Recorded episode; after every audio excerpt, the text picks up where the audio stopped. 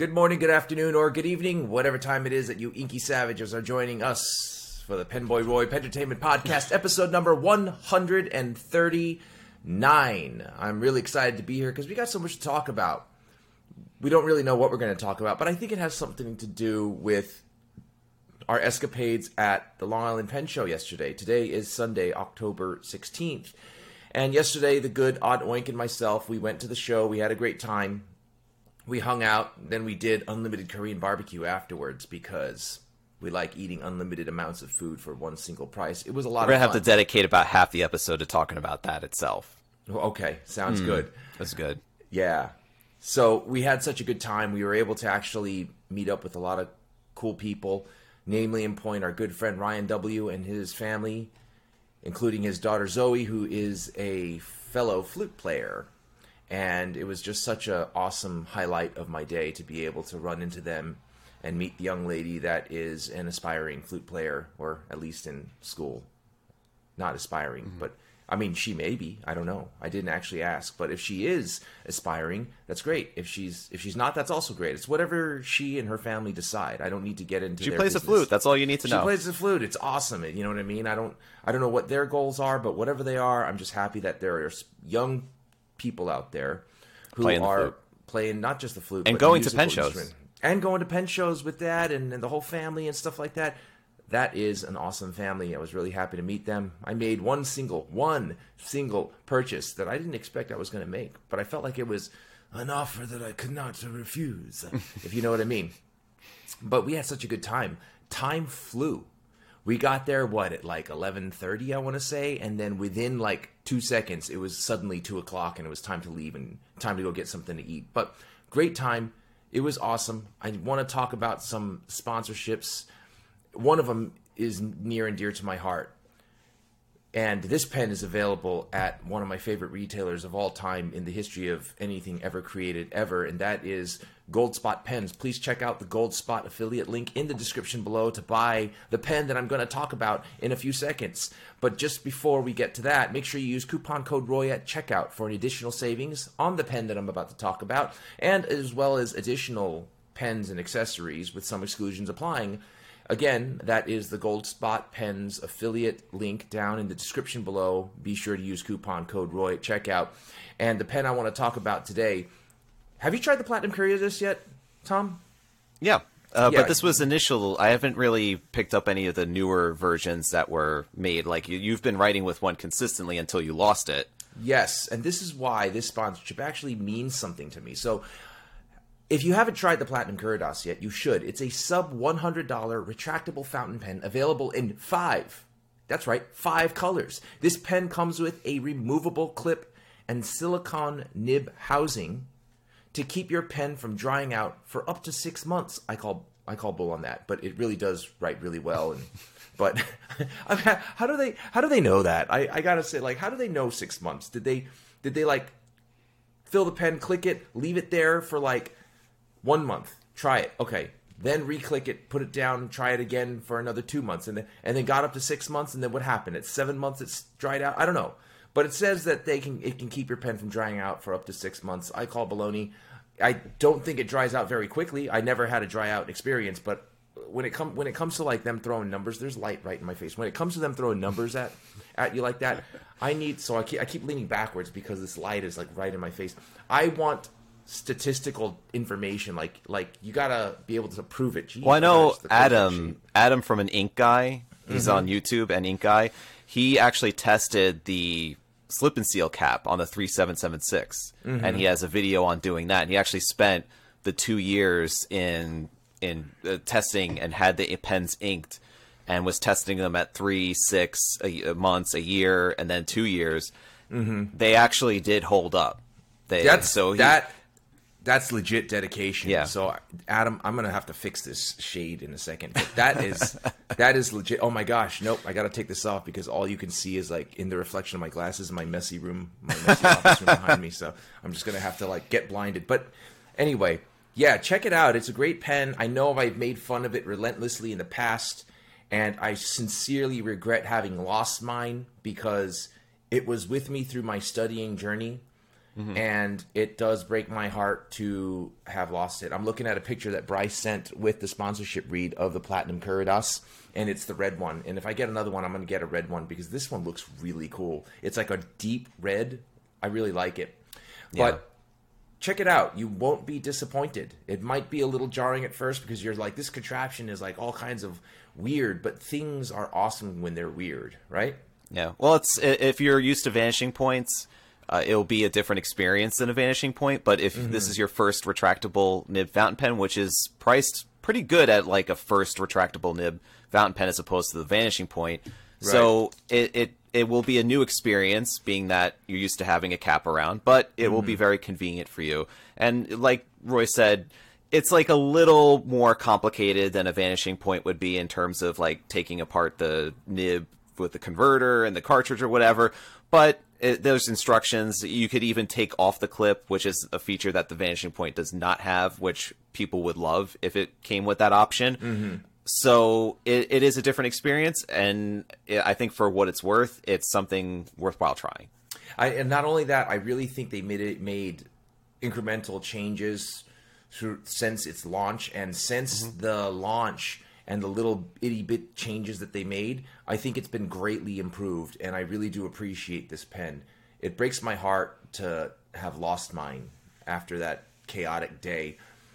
I am going to replace mine eventually. It's just that I'm not emotionally ready yet. You know what I mean? Right. I got it. It's like it's like kind of getting the oh, I don't want to even say it. No, I'm not going to say it. Just right. the it's it's too it's, it would be too near and dear to my heart. But talking about any sort of beloved animals and that kind oh, of stuff. Oh, no, no, so, no, no. Let's yeah. not go there. That's Next, just, so we're yeah. talking about B R L Coffee Co., right?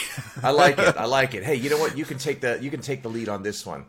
Go for oh, it. Well, he, uh, Neil's not my personal buddy, yes. but he's Roy's buddy. And from what I hear, that I've, I've heard this read so many times that I could probably I could get close to reciting it. So...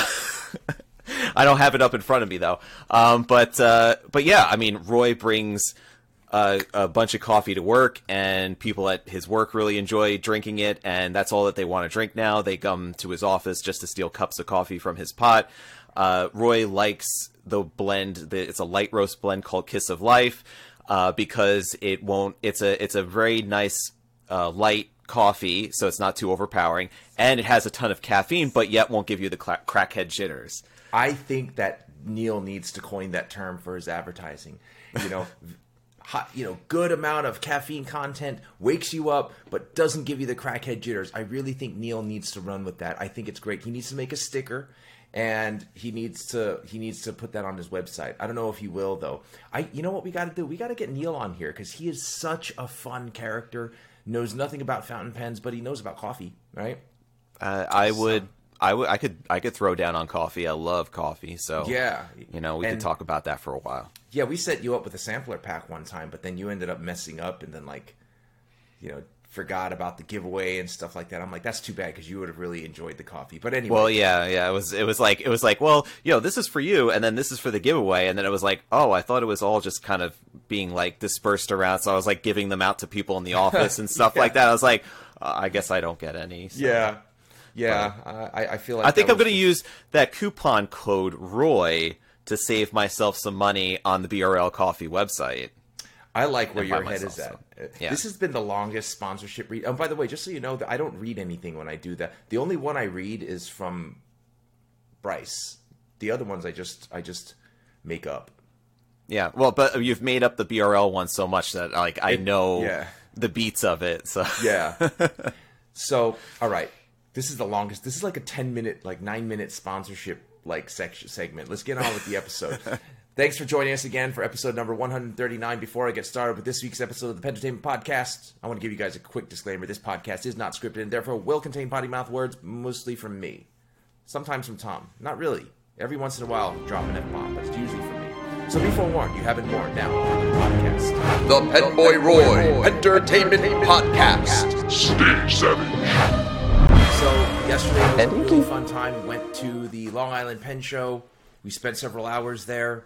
Ran into a bunch of friends that I have not seen in a long time because of the studying for my exam and, and whatnot, and you know, work being busy.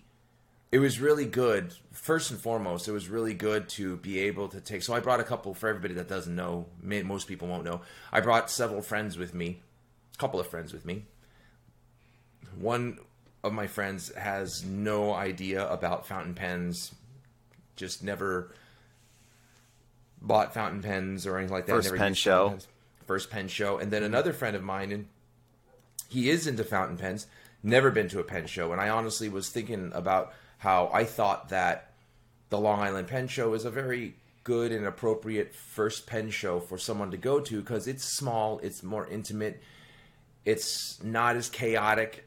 I do love the D C Pen Show, but first of all, for that to be my buddy's first pen show or my friend's first pen show, I don't think that would be practical because it's far, number one. Mm-hmm. Number two, you get there and it's like going to a casino for the first time. There's so much going on, so many. That's a that's an apt know, analogy, yeah. It's right? Like a casino. It's total overwhelm, sensory. Right. it, it, it's a sensory overwhelm.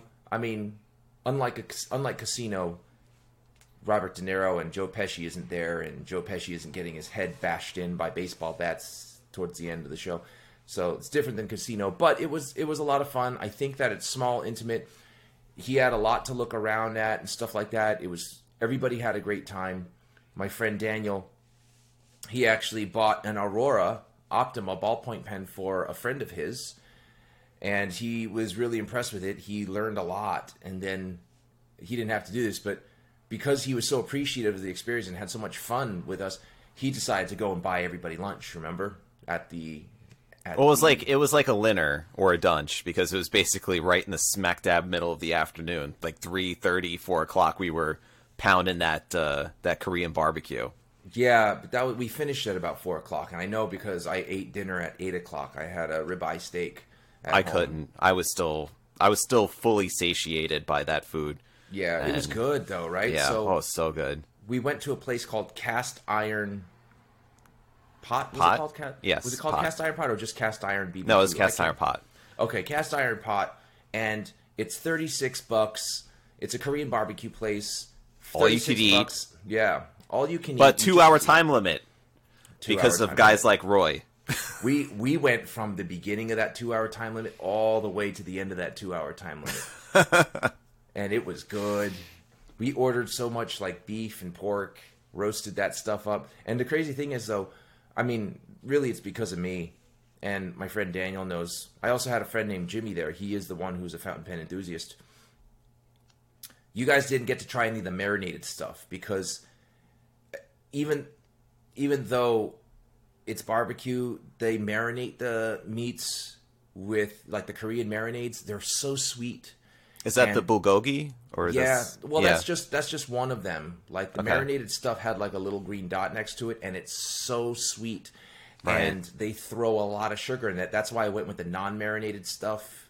No, it was still good with that because then you actually could taste the quality of the meat. Right, and I thought the quality was pretty good. I mean, it's yeah, not, it was good. Yeah, it's not like Wagyu B M S twelve meat, but it was I pretty good. I don't even know. I, I I've never gone there before, so yeah. Well, when I had my when Daniel threw that party for me, mm-hmm. I was telling you back in twenty twenty-one when I got promoted, that party he got like a, a, a full roast.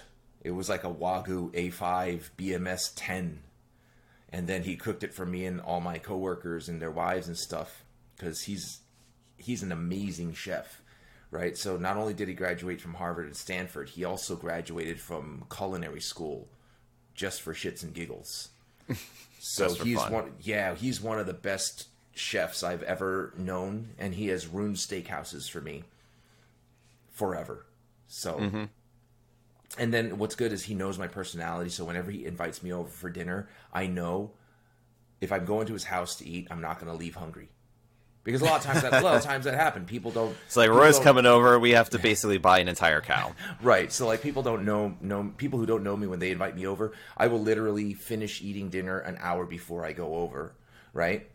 And also because, so if you know, like if you and your wife invite me over for dinner, and your wife has no idea of my dietary parameters when it comes to keto, I don't know what I'm going to be eating. So when I show up to your house, there's no chance in hell if she puts down pasta in front of me that I'm going to be like, oh, excuse me, I don't oh, eat that's this. a that first of all, that's a healthy assumption to actually think that my wife cooks because she does not. Right. But all right, so like you cook, right? And, so like yes, you and cook- I fully I am fully aware of your situation. So there is not there is not a chance in hell that there would probably be even like a carb in the house or something like that.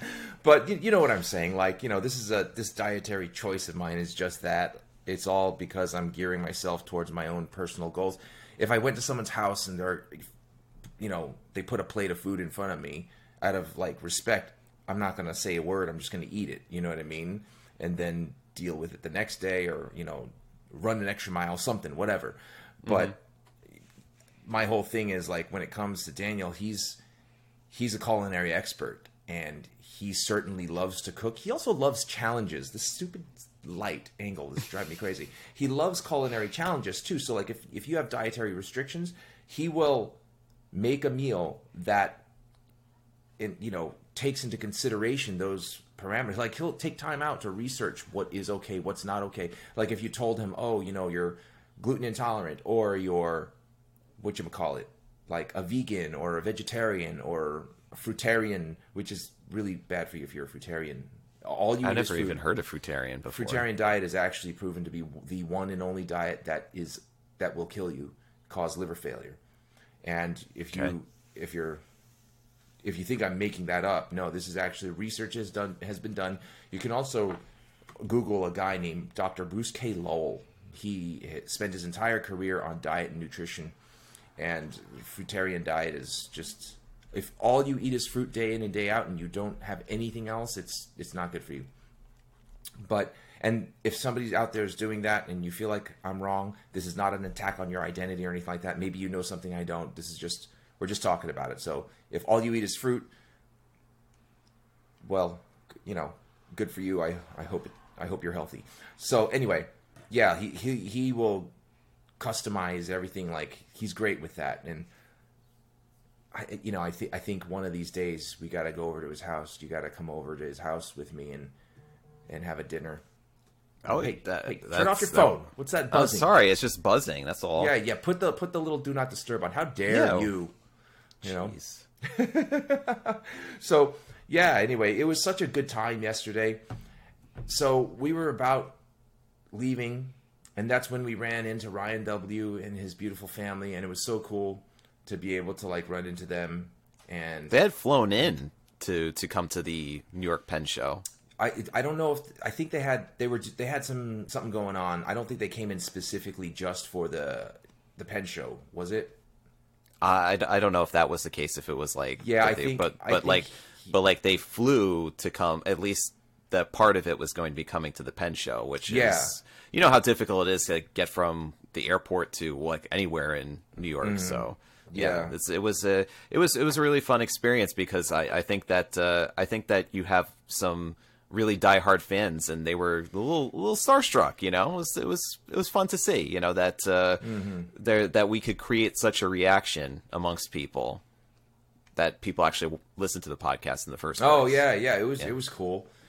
So I want to talk about what I bought. I bought the the only thing I bought was this Esterbrook J R pen, and I feel like it was an, I feel like I couldn't say no to this one because it's it's in absolutely perfect condition. There's nothing. There's it's like it's it's as if I went back in time and purchased it brand new. That's how good a condition this is. You and drove then, down to you drove down to Camden when it was like you know a nice Esterbrook factory was there in Camden and just picked one off the assembly line. Yeah. Like, oh, in... you're you're embellishing on my whole like oh I feel like I went back in time thing, yeah. right? Yeah, so you Esterbrook... took like a horse and buggy down to, to Camden and just picked it up from the Esterbrook factory back when it was Dude, it's the nineteen... producing those J pens. Yeah, it was nineteen fifty. They had cars. Yeah, but still, you were diehard against like you were a Luddite that just refused to get a, a car and you just took your horse down there. I, I don't think I, I think your history is kind of fucked up, Brian. Right, like, there were I don't there were no horses, horses on roads by then. I don't think there was horses and buggies in nineteen fifties, man. I mean, I think I think they had the whole car thing squared away, right? I think they had that done by like the nineteen twenties. Don't you remember? Or maybe nineteen forties. Like everybody had cars and shit, right? I don't know. I don't know. I wasn't there. Yeah. So anyway, I got this really cool pen. I'm really excited about it. Let me see what I inked it up with. Where did my ink bottle go? Oh, here we go. I inked it up with just a standard black ink. I feel like it was safe. I got Peniter black. I feel like it's a safe ink. I'm not willing to put like, I'm not willing to put Noodler's black in it. I know Noodler's black is safe, but I'm just, just in case, I'm going to turn this way. To it is it is black. a it is a lever filler that has a bladder inside, so you, you need to make sure filler. you right. need to make sure that the ink inside's not going to end up making that uh, bladder all crusty and yeah, messed up. Uh, you know, because I, I don't want, like, if I lean back, the light's not on my face here, right? if I if I put something in that'll corrode the ink sac, I'm afraid that mm-hmm. it's just gonna leak all over, and I'm gonna have like. True. Like, yeah, ink all over my clothes and stuff like that. Especially with Noodler's, I don't know how permanent it is in like cotton or, or anything like that. So, you know, we're just going to go with something safe, you know.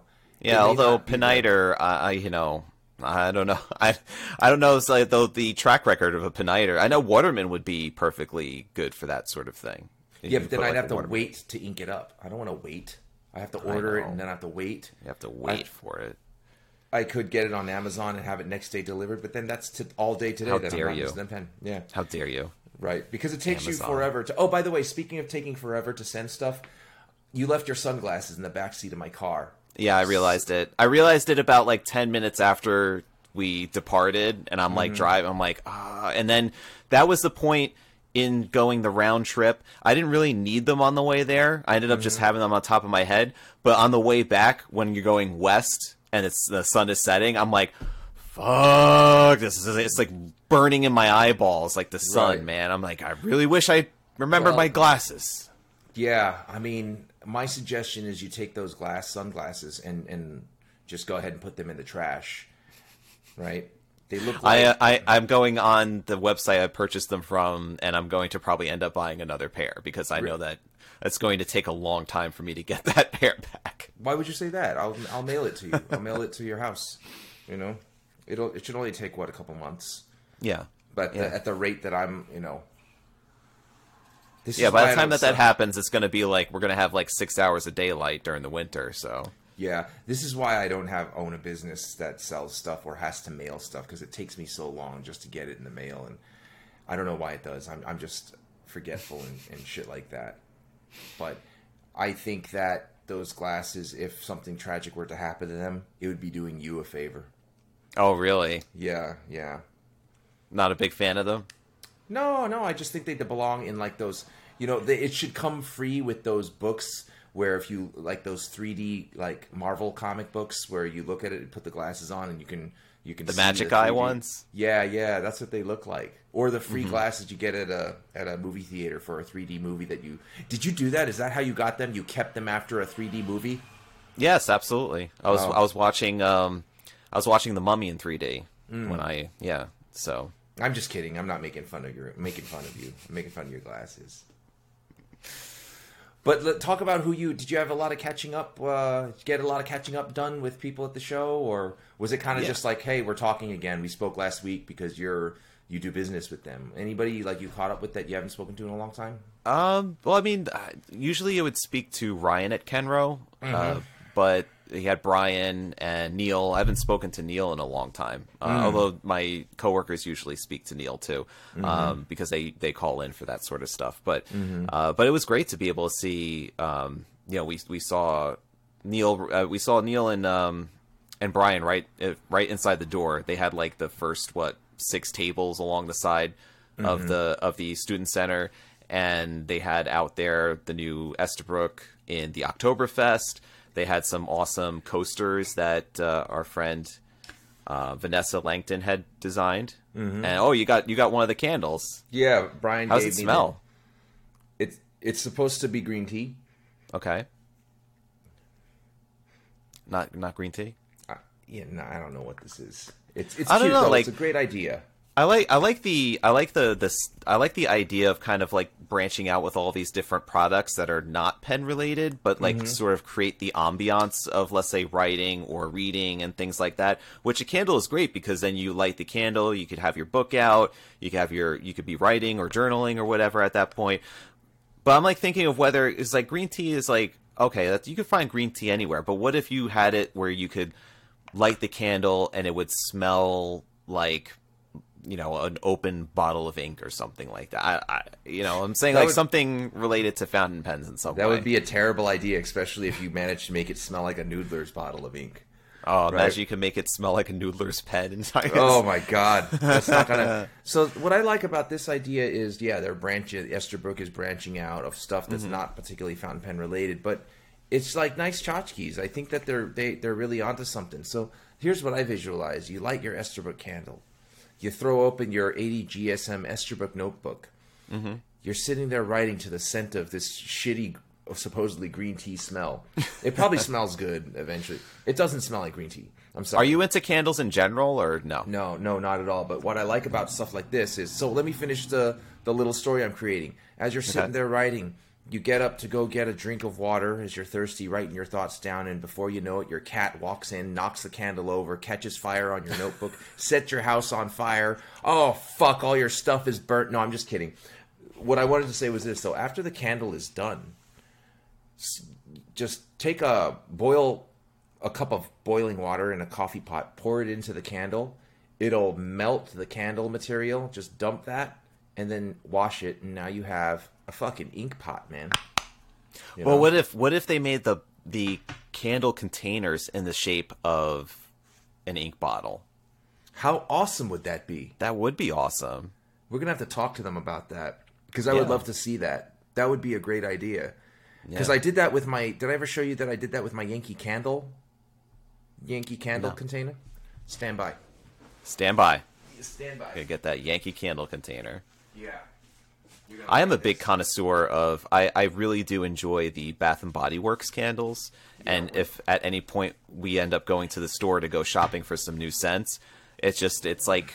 playing around in Willy Wonka's factory, just like smelling all of the different scents. This is a Yankee Candle, the little mini ones. I turned it into an ink pot. It does look very much like an ink pot. Yeah, so what I did was I, I did exactly what I just said. When it was like done, I mm-hmm. poured in some boiling water, it just melted it, and then I just dumped it mm-hmm. and then washed it with soap and water, cleared it out, and now this is this has been a this has been an ink pot for me for a couple of years, several years what now. What ink is inside there? Heart of Darkness. Heart of Darkness. Yeah. So I, th- I like cool. it. It's really cool. It says Yankee Candle on the top, but oh well. The sun's not mm-hmm. in my face anymore, thank goodness. Yeah. So yeah, it was good catching up. But I haven't seen I haven't seen the guys in a while, so it was good to catch up with them, see all their new pens. The last time I saw them, they had like five or six Esterbrook S D colors and Esterbrook Camden colors. Now they have like thirty thousand different colors. Like mm-hmm. they're putting Baskin-Robbins to shame. They got so many different colors and flavors. It's it's really awesome how far they've come. I'm really happy for them. Yeah. And they're yeah. and they're expanding into the different accessories too. So it's yeah. it looks like that they're doing pretty well and that the brand is growing and attaining yeah. more visibility. I mean, it's it's great to have like you have the first very first table as you walk into the show. So how but could they you o- not they always they always make sure that they're right by the entrance. Yeah, Kenro they got Industries prime location. Always, yeah, they always want that. They'll pay the money for it. They'll do whatever they have to. They always want that. that mm-hmm. spot. And it was cool that we got to see J J from J J Lax. Yeah, yeah J J Lax is there. He was busy.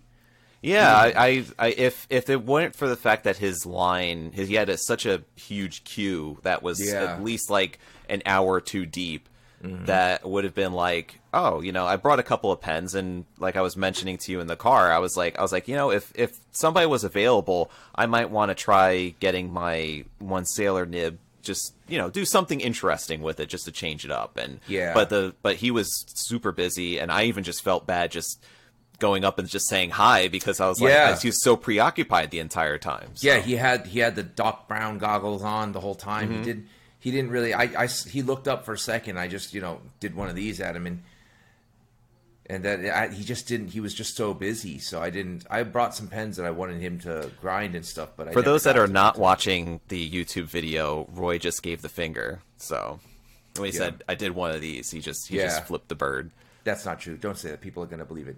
So I I was like, oh man, he's he's so busy. We walked around those several hours that we were there. I didn't even have time to go up to him and have a have a chat with him or anything like that. So, but that's good that he was that he's doing well. That he was just too busy to talk to us. If you're gonna have a problem, that's a good problem to have.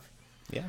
Yeah, and it was nice having people come up to us and say, hey, you know, love the podcast, love the show, love this, that, and the other thing, you know. And I think you also attained a new level of brand awareness because we brought the three boxes of T-shirts that mm-hmm. uh, thankfully um, the show organizers uh, were able to just have us put it on a table. And then that way we could just like lay them all out, put a little impromptu sign saying free mm. T-shirts, like small, medium, large, extra large, whatever, just have at it. And just yeah. just, just telling people I, as I was going around being like, oh, you know, if, if they ever mention either you or the podcast, I was like, hey, you want to go grab a free T-shirt? It's on that table over there. And just yeah. have at it. Just grab them as many as possible. So even right. Ryan W., I was like, I was like, you got the sh- they had the shirts on. That's yeah. how I that's how I spotted them. They had the Penboy Roy shirts on. And but yet the other members of his family did not. So it was like it was like go get yourself go get yourself shirted up because there's free shirts in there. So. Well, him and his daughter, him and Zoe had it. His other daughter didn't. His wife didn't. His brother-in-law didn't. You know what I mean? So hopefully, yeah, so. hopefully they all got dressed up. So I saw. Yeah, there's one, the one, one the one guy. I'm sorry, the the one guy. Um, that was like one of the first guys that we brought in. He was like, hey, it's a free shirt. He was like, I'm gonna go to the bathroom. I'm going to change into this shirt, and I'm going to start walking around. So to promote the fact that, you know, to promote the free shirts, I was like, that's awesome, dude. And yeah, he, he did. Was, we, he, we... he was so nice, too, because I walked up to him later, didn't realize that that was the guy, and I was like, hey, nice shirt. But he he, he had no idea what the podcast is, what who we were. And he's like, oh, I can get you one if you want. I'm like, I think I'm good, man. like, I'm good. Don't worry about it. You know, he's like, all right, well, they're over there if you want one. I'm like, you got it. Thanks. It, it was good. I saw a lot of people walking around wearing them and whatnot. So yeah, let's see what happens today. I think the show is over. What, at five o'clock? It's it's twelve, almost twelve in the afternoon. Let's see what happens. Yeah, we're gonna we're gonna see if like somebody's gonna send us a picture and then there's still like a giant pile of shirts on the table. Right. It's like, are you guys coming back to collect these? Just like, no, you're keeping them for two dollars a piece. They're like, we don't want to pay. No, no, no, we're paying you. But you know what was cool though. This is the first time you went to the Long Island Pen Show. Yes. So let's get let's hear your thoughts. Let's hear your feelings and opinions on the Long Island Pen Show relative to other shows that you've been to in your pen journey. I think uh, I think it was either I think it was probably Jimmy that asked about, you know, it's like, where does this rank in terms of between like this and D C? And right. I think we we capped it at like this is like one fifth the size of D C. Right. So this is also my friend Jimmy is Jimmy is one of my friends that I brought. He's a fountain, the fountain pen enthusiast that never been to a show. But anyway, go ahead, continue. Yeah. So I, I would I would totally, you know, relay that assessment to anybody who has been to the D C show. So if you've been to D C, um, even I would say comparatively to Philadelphia, which is still a smaller show than D C, but um, it still is much bigger than the New York show. Um, the Long Island show is just basically a, a big student center sort of common purpose room. And we did the whole entire thing in maybe like what, two, three hours tops. And we were just kind of like, all right, we're, we're good. Like, you know, even, but the thing is like the, the great aspect about it. And that's why it's a great like first show, I think, is that you've got a solid cross section of what you usually would find at the bigger shows. So you have retailers, you had Pen, Fountain Pen Hospital, you had Frank from Federalist Pens having new pens there. Um, so and then you had Estabrook, which was like a, a, a newer pens. Then you had your vintage selection, so you had people coming with their collections of vintage pens and stuff that's not readily available. Uh, then you also had uh, some ephemera sort of stuff that you could buy. I saw like Parker old vintage ads that you would find in magazines, um, some like knickknacks, watches too. So there's some uh, there's Galen leather was uh, there's some products that were out there too with that. Uh, then you had some uh, products that you could use for uh, what's it called? The wax sealing. You had some mm-hmm. wax sealing stuff that's there. Uh, some handmade custom pens. Uh, Uh, you had you had such a great, and then you had like your Nibmeister, so you had uh, uh, Nib Taylor, and you had J J there uh, doing nib customization. So, uh, and then there was some kind of impromptu seminars. There was one where it was like, oh, we're doing a calligraphy thing, and it's like right in the middle of the room next to the ink table, and it's mm-hmm. the ink testing table, by the way. So it's like, so you you you you have like a sampling of what you usually would expect at a larger show, but just not at the same capacity that you would expect at a D C show. So if you only have gone to the D C show and you go to this show, you're like, wow, this is like really small. But then, then at the same time, because it's a little bit smaller show, it's less traffic, you get to have, I think, stronger connections with the people that yeah. are at the show, and more lengthy, uh, you know, discussions that you could have. So you're not like kind yeah. of bothered by the fact that, oh, you know, I have to really move it because there's a crowd of people behind me that want to buy stuff, and I can only just ask one question. It's like you could chat it up with somebody and just stand there for like ten minutes or whatever, and, and just have a full blown conversation. Right. So that was one thing I wanted to, you touched on something which made, which reminded me. So one of the things that I really appreciate about all the shows in particular, and what I don't particularly like as much, is I like that there's so much communication and there's so much conversing that can happen. I also like that there's a lot of vintage sellers. Like, yeah, that's where I got this pen here. And there's a fine line, though, because you have some guys who are vintage sellers. They restore, they change out sacks, they take care of the pens and stuff. And then you have some guys that are just, they don't put as much effort into it. So they'll just have their whole collection and they'll just dump it on the ta- on the table like a garage sale, or lay it out on the table like a garage sale. There's no quality control or as much care given if to the product as if it was a retailer. Like, for example, I was looking at a table. Remember that young lady that was working for her pop and Cat. was selling a whole bunch of pens? Now, I'm always looking for a Schaefer Balance, the ninety-six or the nineteen nineties one with the little white dot in the green. I don't know why I'm always compelled to find that and buy it. And there was one that was in decent condition, but then I opened up the section and looked at the converter. It looks as though it was inked up fully and left to dry out for years because the piston converter knob wouldn't turn. And mm. then I looked at the feed and the nib, and there was like staining and caking of the ink. So I think that if you're a seller that wants to take your large collection, don't let it look like a garage sale. I would say clean out the pens, take some care of the pens, bring them so that they're more presentable instead of just bringing them, laying it out, right? Because that could make or break a person's decision to buy something. I saw that with several several of the vintage dealers. Like, some guys were selling Mont Blanc one forty-nines that were inked up and never cleaned. And mm. so much so that the piston knob just wouldn't turn because the silicone O-rings in the piston was just glued to the side of the the piston walls. And yeah, that, yeah that's not good. You're not selling that pen now. So yeah. I think that if you're going to a show, small or big, you got to make sure that the product, whatever it may be, has a standard of presentability. Yeah. Because, and I mean, there was, there was like, to a degree, both sides of the spectrum, because you had some sellers had their stuff like really nicely put in a row and had tags on all of them. And then you open mm. up the pens and they look like in solid condition, like that Estabrook right, that you had. Right. And then there was others that were just like, you know, had the pens out, but they, you know, when you take a look at them, you're like, oh, it's just, it kind of looks like no one did any clean job on it. And then there were ones that just had basically, here's a bag and there's a ton of pen parts in it, or that, or that there's just like just a dump, a a, a pile of pens on there. It's just like, here, it's like, it's three dollars or whatever, or a dollar per pen right. or whatever. So it's just kind of, there's there's a range of it. I mean, it depends on like what it is that you're looking for.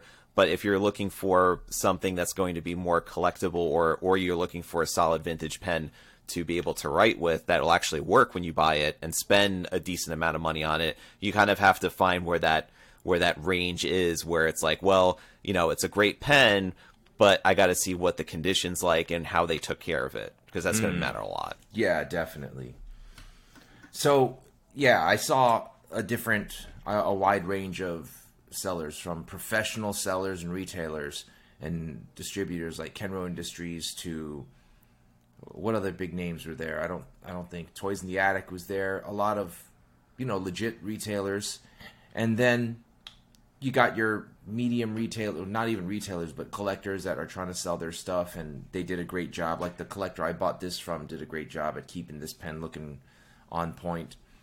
I walked out, so we were there for two, two and a half hours or so, and by the time we did the two and a half hours, like I did a complete entire thorough lap, and then all the tables in between, right? Me and me and Daniel. And then we did it twice. So we did two runs, and that took two and a half hours. So yeah, it's a small show, but I really had a really good time. And yeah, it was the one pen that I decided to to pick up. That was yeah, and I one. I bought I bought zero pens, so yeah, the I was just going for the experience. The Vacuumatics were calling calling me hard. Uh, yeah, they were calling me too. But I I wanted to bring your attention. I'm surprised that you didn't get it because of your affinity to video games, and especially since you're also a nineties kid like me, mm-hmm. um, that you didn't pick up the Waterman Phileas that had Tomb Raider, the, the original Lara Croft Tomb Raider on it. Yeah, it didn't do it for me. First I spotted all, it for you, and I was like, I was like, oh, look at this. It's like the the one of those pen. They're first of all, Phileases are not. They're few and far between. They're kind of yeah, they're entry level Watermans, but they're somewhat collectible because they're not around anymore, and mm-hmm. they made a special version for Tomb Raider, and I was like, I was like, I don't know, it's like video love of video games, love of fountain pens, kind of go together. There's really not a lot of properties that went that level to to be put on a fountain pen before, so, but yeah, yeah it's up you know, to you. The thing, though, though, so first of all, the early nineties Tomb Raider games, as cool as they were, you know, they they really didn't do it for me. I didn't really mm-hmm. enjoy those games as much as I do. Like, for example, I remember me and I remember when I was young, my friends were all playing it. They're like, "Look, oh my god, the game girl's wearing short shorts and has big tits and stuff like that." I'm like, "Yeah, but they're they're like." We're talking the graphics are not it. superb. Yeah, you know? I'm, like, I'm like that. I'm like, guys, that doesn't, doesn't that doesn't do it for me. It they're two mm. big triangles. They're like they're pixelated boobs. Like, no, you know, it's like. I get that it's the concept, it's the idea, but like, really? It's just a big triangle as her boobs. It doesn't make sense. And mm. it's even like in the Xbox three sixty days when graphics are getting better and stuff like that. Don't don't get me wrong. I love I love women. I love sexy women. You know you know my personality. But she's a Tomb Raider, right? So she's a mountain climber, and you know, like me, I don't climb mountains. I have a friend named Pete who does mountain climbing and stuff like that. He, you know, I've seen him dress up, and he would never wear shorts mountain climbing because you'll mm-hmm. fuck up your shins, you'll scrape stuff. You got to wear like all kinds of protective gear and stuff like that. Mm-hmm. And I mean, I know there's it's a there's, a, there's not there's not much of a degree of realism is what you're trying yeah, to say. Yeah, I know. Like it's just I, I know it's a video game, but there has yes. to be like I just can't get like you know you knew you were going to this area where there's gonna be a fucking tyrannosaur trying to kill you. You have to jump across mountains and all kinds of shit, right? Why are you wearing like short shorts and a tight tank top? It doesn't make sense to me. Like, and two desert eagles. I mean, it just it just didn't do it for me. But then when the new Lara Croft series came out, the kind of like the rebirth of Lara Croft Tomb Raider, like she doesn't have overbearingly large tits, and she's not like a bimbo. She, mm-hmm. It starts off with her as a college student, and she's on like a ship, and it turns into a shipwreck. So she was she wasn't planning on doing all this climbing and stuff, but the shipwreck landed her on an island. And it goes from just a, a young nineteen-year-old girl who's exploring, having to now survive, right? And the cool thing about that Lara Croft game, the first one, I think it was on PlayStation four, is she goes through this journey of being just like a, a young student, having to survive, where she becomes this incredible badass, right? Mm-hmm. Then the second game comes out, Shadow of the Tomb Raider, or was it Rise of the Tomb Raider? Yeah, it was Rise of the Tomb Raider. And the whole thing starts off, she's in, it's the wintertime climbing mountains, right, with the, the, the hooks and stuff like that. And guess what? because it's like sub thirty degrees and snow everywhere, she's not wearing a tank top and shorts. She's wearing like a super warm jacket with like climbing gear, climbing pants and stuff. It's realistic. It's, I mean, granted, it's not realistic because chances of any human being jumping off one mountain, catching it with those things and like dangling with one hand and having that kind of grip strength is pretty not realistic. But at least they got the, like, you, you can you can suspend disbelief in that game, you know? Mm-hmm. And then the third game, you know, it's it's it makes sense. It, I thought they were all great games. Every scene that the, that the Lara Croft went to, if it was hot, then she dressed for hot weather. If it was cold, she dressed for cold weather, and it makes sense. Whereas in like the old Tomb Raider games, it's like like she's wearing a bikini to everywhere she goes. It like I'm like, huh, you know, that doesn't look comfortable, and I'm uh, I'm not really I'm not really digging it. So I never really digged it. So that's why when I saw those Waterman Phileases, I'm like, yeah, this is not. If they had like, I, it wouldn't make sense because of the timing. If they had like the current modern Lara Croft, mm-hmm. then I would be like, yeah, that's that's cool. There should be more like video game, I think, crossovers with pens. I mean, you saw like Mont Blanc. Uh, it's not a video game, but with uh, uh, Naruto, right? You saw the Naruto Mont no, Blanc. No, I didn't. Yeah, they're, they're, so Naruto, which is it's an anime, they have collaborated with Mont Blanc over. They have a, a Meisterstück. Uh, I think it's a one forty-six. They did an ink, which apparently mm-hmm. is an orange ink that has now evaporated everywhere. It's really hard to get a hold of, apparently. Mm-hmm. And then they do like leather cases too. It's like mm. it's like wow. It's just you, you just it, it's fun to see that they're that the pen companies, even though like even like the more straight-laced ones like uh, Mont Blanc, getting into collaborating with some you know more modern sort of you know icons that of of our culture. You know, mm-hmm. it's like you also saw that with. Um, Sailor and with Lamy collaborating with uh Line with the the Line friends the, mm-hmm. the that bear and the duck thing that they did yeah. which is which is something that it's it's a it's a messaging platform that's big in China or mm-hmm. or, or in Asia, right? So and so like it's it, they're they're exploring different cultures, exploring different themes that you know it's like you see that Waterman, you're like, oh, they actually had attempted that before, you know, with, with a with a video game property because it was that hot during the, the early nineties. It was like a big sort of to do on there. So it was like, it's, I just I, I saw that and I was like I was like I thought of you, so I decided to bring your attention to it. You know? Yeah, yeah. I mean, listen, I I like video games, but they have to have some, they have to make some sense, right? I I like The Last of Us so much because of how the characters connect with the player. Same thing with the Lara Croft, the modern Lara Croft games. That character, Lara Croft, connects with the player not because she's a bimbo, but because she's a survivor, right? right. So, like, you play that game, and you, you play as Lara Croft. The whole, I think I say it L. It's her spelled L A R A, so I say Lara. It's La, it's pronounced Lara. But the actress Camilla Luddington is such a good actress. The animation and graphics are so good, and the story of the character is what is so like important. And here's the thing, when they designed the character, I don't know that they thought this, but I think they intentionally didn't make her look like a bimbo, right? Because they made her look like a woman who is a survivor and has to struggle to survive, has to fight the odds, has to fight bad guys.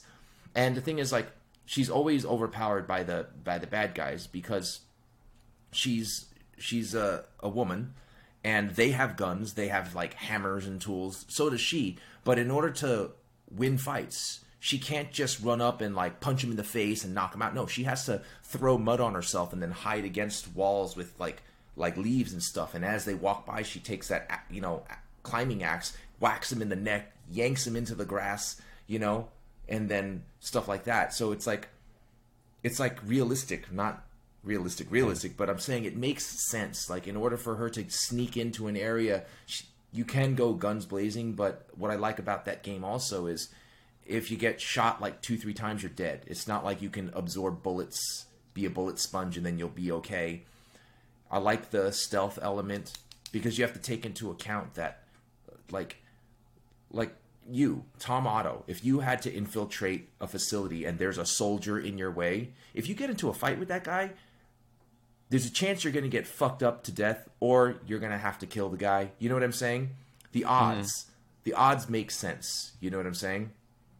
So I I like that those games because you're not distracted by, like, I don't know what to say, like the... Well, it's it's like kind of it's like kind of talking about the evolution of gaming in general, I think, because like in the early nineties, especially when you had like a transition from the arcade games to the at-home consoles and and what kind of demographic they were targeting, which is a very young adolescent, primarily male demographic, is that is that games tended to be either two things, hyper-sexualized or hyper-violenced. Mm-hmm. You know, so like so like, and then sometimes both together with like some of the fighting games. You had like the the rather largely endowed women just bouncing up and down and like kicking and punching and fighting against like the big muscly guy. So it was right. very, it was, it was just very like, you know, hyper masculine. So, and then, but then you get, as you get older and you get in like the, particularly with the gaming industry, as you kind of start to evolve it, you know, gamers, especially folks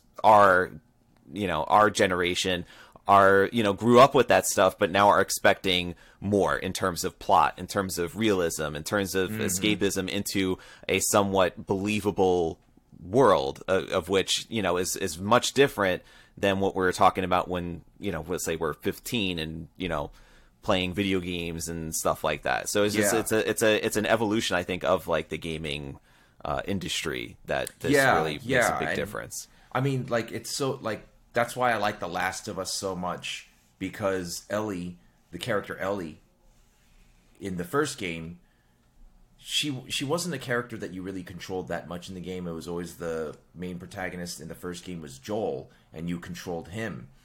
But as you're playing the game, you realize that he, even though you're playing as him, he's not the main character. Little Ellie is. Mm-hmm. And the connection that they make in the game connects with the player so much. And then in part two, you play as Ellie, and you don't you don't ever control Joel. Joel, but I thought it was such a great game because there's like a struggle that goes on, and you really connect with the character Ellie because you connected with Joel and you cared for Joel. That game, and then also when it comes to the Lara Croft thing, you know, you play as Lara Croft in the game. And since you are playing as her, seeing the growth and the journey that she went through, I'm glad that they don't distract you with, like, tits and ass. You know what I mean? Mm. Because it would be a disservice to the character that they've... This awesome character that they fleshed out that has a history. They even go into her childhood and how she became obsessed. Her obsession with discovering stuff and how the relation it has to her father and stuff like that. Though I, I do got to say there are a lot of segments in the game where, yeah, her ass does get distracting because it's a, it's like the graphics are really nice, so, and it's a really, like, nice ass, but it's not something that, like, I'm, like, trying to play and I'm focusing on that. No, it's just, like, every once in a while I'm like, oh, man, that's that's really nice. But then I'll, you know, move on. And then you care about the character and stuff like that. So, yeah. Long, fun games. They go into like like cultural sites. Like some take pl- takes place in different areas of the world, so they have to do their research to like make things look, you know, they're fictional, convincing. Yeah, yeah, it's so convincing. And it's like, I love I love games that can later on just drop in this little bit of knowledge that all of a sudden a Jeopardy question comes up and you know mm-hmm. it because it was in a video game. Yeah, yeah, that's cool. And then every once in a while you see fountain pens in video games and stuff like that. And you nearly lose it. Oh, I lose my shit. I'm like, oh, it's a fountain pen. I got to write to the makers of the game. What, what kind is it? Yeah. So pause, yeah, you pause, throw, pause. You throw a fountain pen into a video game, I'm completely derailed. That moment is more important to me than to, than anything. I'll be like, oh my god, the game has a fountain pen. Ah. I'll call my wife in the middle. She's like, why are you calling me? Like it's an emergency. They got a fountain pen. It's a Tomb Raider game. She goes, stop playing games. It's two in the afternoon. Do something productive. I'm like, all right, put on a pair of sweatpants and go take out the cats. Are you are you still not wearing pants? Yes, but they got fountain pens in the video game. And, and then like movies, I just watched a movie. I think it was called Spiderhead or something like that with Chris Hemsworth.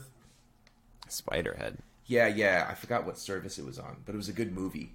And hmm. there's a scene where he's writing furious. Chris Hemsworth is writing furiously with a fountain pen. I mm-hmm. couldn't see what fountain pen it was because he was writing with the fountain pen upside down. Like reverse writing. So I think that was just a, a fuck up in the shooting. That's but, weird. Yeah, it was a good movie. It was a it was a good, interesting movie. It was. It's fun if you watch if you ever watch the anime Death Note. The Death Note is all about a notebook that you write people's names in, and they die. It's that's the whole that's the whole basis concept of it. It's, so it's is like, it like an endless notebook? Is it like a Rhodia notebook? Like what kind? Like are we? There's talking... no there's no particular brand. Actually, it comes from what they call the Shinigami realm, that sounds uh, which like a is Japanese like, name. It, well, I mean, yeah, it's but it's like it's so. Wait a minute. Maybe that's why Endless stopped using their paper because somebody would write in that paper and it, it would like. It's like a fucking voodoo doll, and it would just, in like, waste Tomoe people. River paper. Right, Tomoe so Tomoe River, River paper stopped like... producing paper because it started killing people. Yeah, so Tomoe right. River's like, oh my god, every time somebody writes the name, like, Bob, Bob over there is dead. So they're like, we gotta shut this place down and redo the whole Endless paper and the, the Tomoe River paper and stuff like that because it's costing people lives. And that movie is based in reality. Somebody found out, made the movie... and alluded to the fact that this is what happened with the Tomoe River paper, and nobody's putting it together until this show. Somebody needs to look into Tomoe River and see how many deaths Tomoe River has caused, and that if that is in fact why they shut down the Tomoe River, you know what? Scathing article. We're gonna, we're gonna, we're gonna, we're gonna uncover the dirt. We're gonna, we're gonna bring put it to the L, surface. Who's the world's greatest detective, on the case. Who? L. It's it's one of the characters in Death Note. That's it's he's like a he's like kind of like a savant in terms of his ability to uh, do detective work, and he's chasing down the person who owns the Death Note. And it's like a game of cat and mouse. The entire it's a it's a, it's like one. I think there was like yeah, just one big season. It was just like maybe like twenty, thirty episodes or something. And they and then they also made a uh, Netflix movie, which I didn't watch the movie.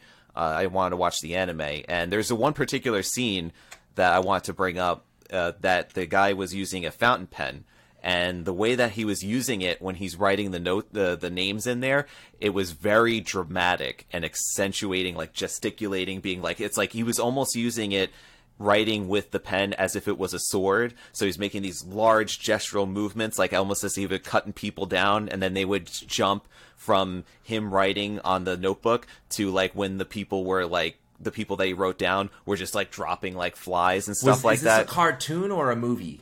Anime. This is yeah. A so cartoon. It's a cartoon. Yeah. Okay. So it was it was a very dramatic scene. I was just like, whoa, that's like that's like most intense use of a fountain pen I've ever seen in a show or oh, you yeah. know, in a movie or ever. It's just like this pen is like killing people. And he's like he's like rah. That's kind of cool. Yeah. That the direction of what you're explaining, like, and how they how they directed that sounds really. Oh cool. yeah. And, he was yelling delete a- a- after every name that he wrote. He was like, delete, delete, delete. Like he's writing down the people. He's like writing it furiously. It was very, really intense. Wow. I don't condone yeah. killing people with fountain pens, but I guess if you have that, like if that's a superpower, if you write something down, then you know what? I would stop using fountain pens. Can you imagine every time you wrote down something, like you could lead to someone's, oh, I just wouldn't be able to write with that fountain pen, or that or I wouldn't use that notebook. I wouldn't use Tomoe River anymore. I'm never. I think using the Tomoe only River. harm that notebooks have ever brought to people was paper cuts. So I think we're safe on that. I never had a paper cut from a notebook. I always have paper cuts have. from like, really? I have before, yeah. Mm. Well, that's but. interesting. I'll check out the Death Note maybe right now. But listen, it's getting to that time. I got to wrap this up. And before we get going, I just want to say, if you guys ran into us at the Long Island Pen Show, it was more than a pleasure to meet you guys, like it was with the several people that wanted to come up and chat with us. I enjoyed it thoroughly. It was good to see you guys. Oh, oh, oh, wait, hold on. And, and, and if you are listening to this for the first time, because I think there might be a lot of people who are wearing shirts or may have gotten shirts that are, you know, then checking out me like, what is this Penboy Roy? What is this Pen Entertainment Podcast? Check out the rest of the, we have one hundred thirty-eight other episodes, mm-hmm. and there's some great interviews. You may want to start with that. So go check out like interviews with other people from the pen community. Uh, like we have manufacturers, vendors, w- w- like even show organizers. We're gonna we're gonna have on. Um, there's lots of people to to hear from in the pen community, and then of course there's episodes like this where just both me and Roy are just talking and, and chatting about pens, but then going down rabbit holes like video games and movies and Brendan Fraser. So, right. I'm a big Brendan Fraser, f- Fraser fan, and I knew he was going to make a comeback. So glad he is. I love that he was able to meet his old friend Elizabeth Hurley at the premiere of Whale. You know, I think Brendan Fraser. You gotta watch is, that movie. Is great. I think I'm going to watch that movie also. Elizabeth Hurley is a sm- she's fifty-six. She has no right to be that gorgeous at fifty-six years old, but she is. It's un- unreal. It just I it's just drool eliciting. Anyway, so I knew I, I see talent and I see I call, I'm I'm ahead of the curve, man. I'm ahead of the curve. Right? I came up with fountain pen virus before the pandemic. I came up with be well, be safe before the pa- I came up with so much stuff before it actually happened. And you right. and you just you profess your love for Brendan Fraser, and now the whole world sees it. So yes, and they're gonna be like, you know what, that Penboy nerd is right. He's always mm. right, you know. So anyway, thanks for joining us for episode number one hundred and thirty-nine. I love you guys. Be well, be safe, stay inky.